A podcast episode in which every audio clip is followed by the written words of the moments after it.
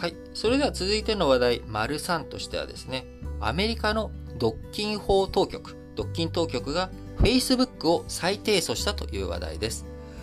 アメリカの連邦取引委員会 FTC、 こちらがアメリカの独禁法、独占禁止法とか市場の、ね、独占をする企業に対してのいろんな規制、や法律の運用、これをやっている委員会ですけれども、この FTC が8月19日、アメリカ Facebook を反トラスト法、独禁法ですね、アメリカの違反の疑いで、従来の訴状を修正して再提訴したということになります。再提訴された内容としてはですね、新興企業を Facebook が相次いで買収した。で、これは自分の、敵対になっていく、将来競合となっていく会社を、潰していく。その目を潰していくために、早々に自分たちが買収して囲い込んでいく。これが新たな独占のやり方だということで、買収活動が競争を阻害したとして、Facebook 再提訴ということになりました。今回、主にですね、問題視されているのが、Instagram と、WhatsApp ですね。WhatsApp はあんまり日本では使われていないかもしれないですけれども、海外だと非常に WhatsApp、LINE よりも WhatsApp を使っているっていうような感じですし、僕も一部海外の知り合いとのやり取りとかはですね、WhatsApp で、やり取りをしているものがあります。Instagram についてはですね、使っている方たくさんいらっしゃると思います。僕はあんまり更新もあんまり見てもいないんですけれども、アカウントは当然持ってますし、インスタグラム画像共有、いろいろとね、文字共有とか検索、そういったものにも使われているということで、Facebook にとってはですね、今僕も知り合いの投稿とかを見ると Facebook での投稿も一切やめてしまって Instagram でしか投稿してないっていう人もいればですね、あんまり Instagram 使わずに Facebook 使ってる人もいるということで、もし、Facebook が Instagram を買収してなかったら、Instagram というのは Facebook のめちゃくちゃ競合ということになってギチギチに戦いが行われていたわけですと。そうなってくると、そこに対して広告を出稿するとか、あるいはユーザーに対してですね、Facebook なり Instagram なり、それが2つの会社に分かれていれば、それぞれがサービスを提供して消費者にとって有利な有益なことが起きていたはずだということ、これが Facebook が再提訴された、背景にある考え方ということになります。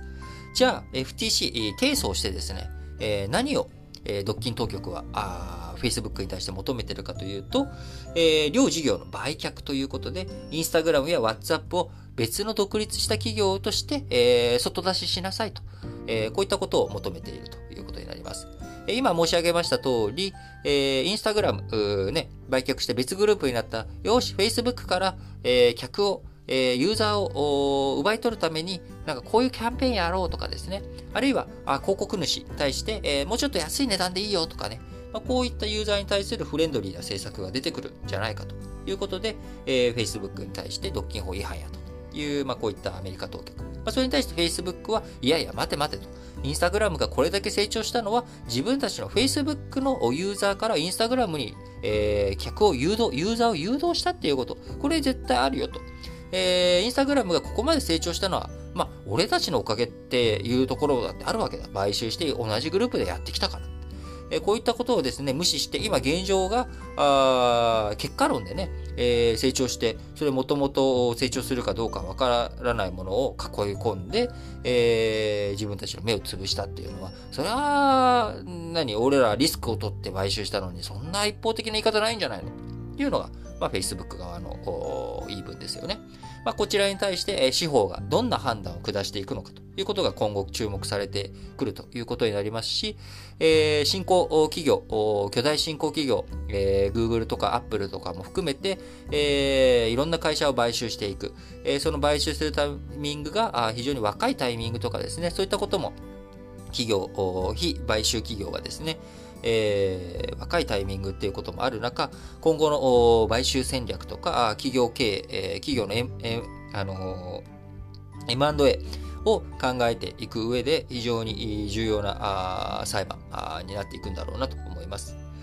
バイデン政権下、巨大 IT 企業に法的措置を講じるのは今回これが初めてということで、Facebook 側も10月4日までに裁判所に回答する必要があるということで、今後司法の場でですね、どういった独禁法に関する考え方の整理がされていくのかというところが注目されます。